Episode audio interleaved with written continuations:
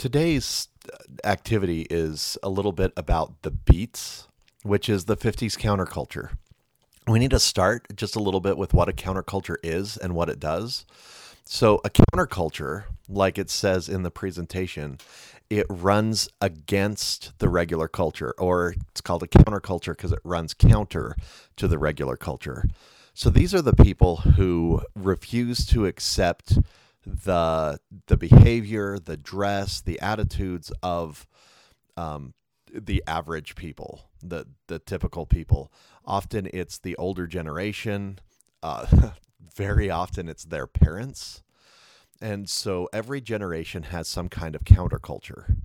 The counterculture of the 1950s is called the Beats, and we'll talk about why in a second.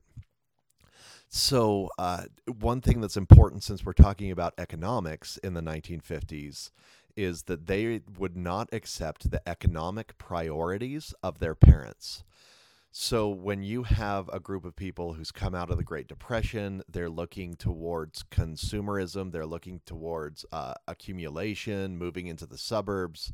The, the beats are going to do all of the opposite. So, they're going to go in where the others are moving into the suburbs, they're moving into the cities, or or they're admiring the city culture. There's a lot of racism in the 1950s, and so they're going to admire African Americans and African American music. Although a lot of the beats, probably the majority of the beats are white, they're still into jazz and that kind of thing. Um, they call them beats or beatniks because they really like um, they really like jazz music.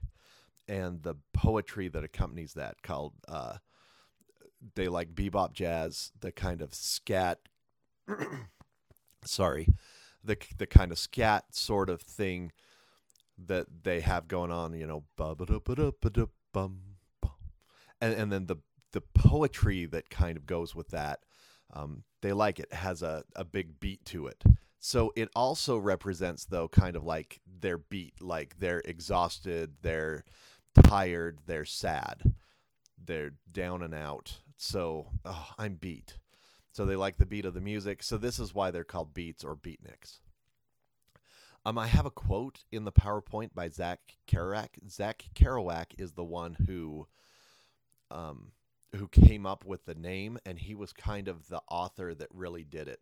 He wrote a book called On the Road, where he talked about his journey across America, and it is very uh, train of thought, like whatever popped into his head just kind of came out, uh, just flowed out of him. So here, here's the quote from On the Road. At lilac evening, I walked with every muscle aching among the lights of 27th and Welton in the Denver colored section, wishing I were a Negro, feeling that the best the white world had offered was not enough ecstasy for me, not enough life, joy, kicks, darkness, music, not enough night. So this is his you hear that disenfranchisement, the the the feeling disconnected with his own culture and looking for something else. That's what the beats are into. So beat authors, they really like to shock people. So they did a lot of drug references, uh, sex references. Uh, they liked obscene language, profanity, and they adopted black slang. You know, that's hip. That's hip, cat. What's up? Can you dig it? Uh, if, if you didn't go along with the kind of what they liked, uh, then you were square.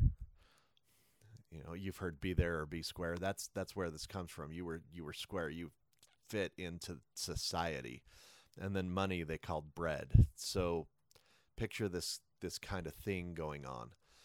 So I have in the PowerPoint some quotes from On the Road that you'll want to listen to and do a little analysis of in your learning journal. Feel free to do it with your neighbor. Just sit and and answer the question, what are they looking for? Or what quotes show how they felt? And then you're going to analyze Howl.